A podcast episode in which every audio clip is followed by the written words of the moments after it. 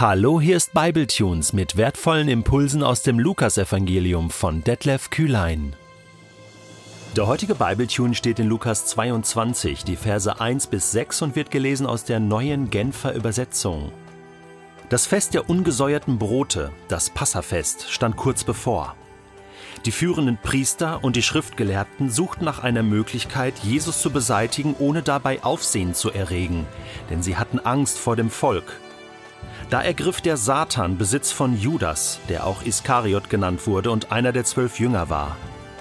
Judas ging zu den führenden Priestern und den Offizieren der Tempelwache und machte ihnen einen Vorschlag, wie sie Jesus mit seiner Hilfe in ihre Gewalt bringen konnten. Da waren sie erfreut und beschlossen, ihm zur Belohnung Geld zu geben. Judas war einverstanden und suchte von da an nach einer günstigen Gelegenheit, Jesus an sie zu verraten, ohne dass das Volk etwas merkte. Es ist der 14. Tag im jüdischen Monat Nisan. Und es wird das letzte Passafest sein, was Jesus erleben wird. Von jetzt an beginnt sein Leiden und sein Sterben. Dass die führenden Priester und Schriftgelehrten nach einer Gelegenheit gesucht haben, Jesus zu beseitigen, das war bekannt. Wir haben schon darüber gesprochen. Jetzt spitzt sich die Lage zu. Er ist ja seit Tagen mitten in Jerusalem, lehrt den ganzen Tag in der Öffentlichkeit, aber am Abend war er verschwunden. War er einfach in der Versenkung verschwunden und man hatte keine Möglichkeit, ihn zu ergreifen. Es heißt ja, er war außerhalb Jerusalems Richtung Bethanien. Irgendwo am Ölberg ist er untergekommen, in einer Privatfamilie, vielleicht bei Freunden, man weiß es nicht hundertprozentig. Und so waren die Priester und die Schriftgelehrten darauf angewiesen, dass man den Aufenthaltsort von Jesus verrät. Sonst hätten sie ihn nie gefunden. Tagsüber konnten sie ihn nicht ergreifen, denn das Volk war ja auf der Seite von Jesus und das hätte zu einem Riesenaufstand geführt und nachts war er versteckt. Blöde Situation. Wenn nicht jemand aus dem innersten Kreis, aus dem Inner Circle, den Priestern verrät, wo er sich aufhält. Da ergriff Satan Besitz von Judas, der auch Iskariot genannt wurde. Und einer der zwölf Jünger war. Da haben wir ihn, im Inner Circle. Jetzt. War Lukas dabei? Hat er gesehen, wie Satan Besitz von Judas ergriffen hat? Nein. Nein, äh, Lukas hat ja recherchiert. Er hat sich auf Augenzeugen verlassen. Er konnte Judas selbst nicht mehr interviewen. Der war schon gestorben, hatte sich das Leben genommen. Der konnte nur andere interviewen. Das heißt, das Ganze ist natürlich eine Interpretation an dieser Stelle. Die anderen Evangelisten, Matthäus, Johannes, die ja dabei gewesen sind, berichten auch davon. Judas wechselte die Seiten. Judas war das perfekte Ziel. Judas wurde auch instrumentalisiert. Jetzt die Frage, kann der Teufel, ja, gibt es überhaupt den Teufel? Ja, das wird, das wird hier vorausgesetzt, ja. Das ist der Böse von Anfang an, sagt uns die Bibel. Finden wir uns mit dieser Realität ab. Da ist der Teufel. Und kann der Teufel Besitz ergreifen von einem Menschen? Ja, anscheinend. Ich bin ein naiver Bibelleser. Äh, ich, ich nehme das hier so, wie das hier steht. Das ist möglich. Kann der das einfach so machen, ohne dass der Mensch etwas dafür kann? Nein. Nein, nein. Der Mensch hat diese Verantwortung für das, was er tut. Das kann er nicht dem Teufel abschieben. Da kannst du den Jakobusbrief lesen, Kapitel 1. Äh, jeden Fehler, den du begehst, kannst du nicht einfach auf den Teufel schieben und sagen, ja, der hat mich halt versucht. Das haben Adam und Eva schon versucht mit der Schlange. Ja, die Schlange, die hat uns versucht. Deswegen, und das lässt Gott nicht gelten. Wir haben als Menschen einen freien Willen und wir entscheiden, was wir tun. Aber wenn wir uns öffnen, und anscheinend hat Judas das getan, er hat eine Tür geöffnet in seinem Leben. Und da ergriff der Teufel Besitz von ihm. Diese Chance lässt er sich nicht entgehen. Kann das auch mit Menschen passieren, die, die auch so eng mit Jesus unterwegs sind?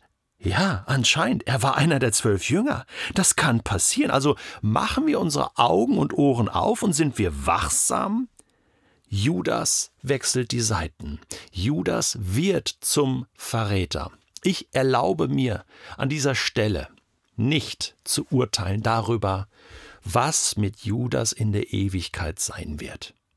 Das können wir nicht beurteilen. Das sind so diese schwierigen Fragen. Ja, was, was, was wird sein mit Napoleon oder was wird sein mit Adolf Hitler, das ist die Standardfrage. Was wird sein mit Judas, der seinen Herrn verraten hat?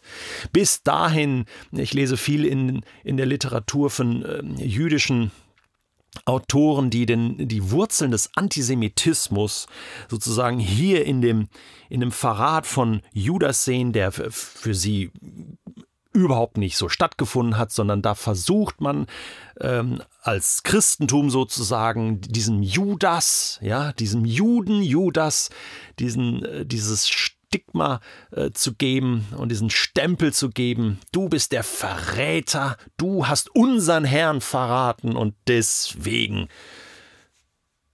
wirst du verfolgt und wirst du getötet, die Wurzel des Antisemitismus. Es gibt solche Theorien, es gibt solche Ansätze, das ist Wahnsinn. So weit können wir hier nicht gehen.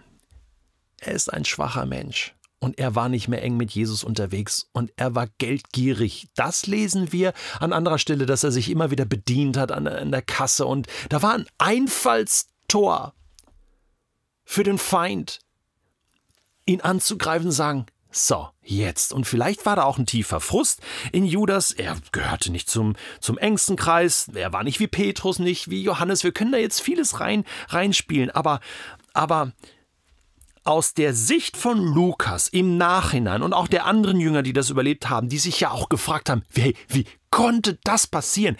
Ein enger Freund von uns hat unseren Herrn verraten. Wie konnte das passieren? Mal ganz zu schweigen davon, dass alle Jünger später weggelaufen sind, dass auch Petrus verleugnet hat, Jesus zu kennen. Also da war auch eine Verleugnung. Natürlich, alle haben geschwächelt. Und auch Judas hat geschwächelt. Also lassen wir das Ganze mal in dem Kontext. Wie konnte das passieren? Ja, es kann passieren.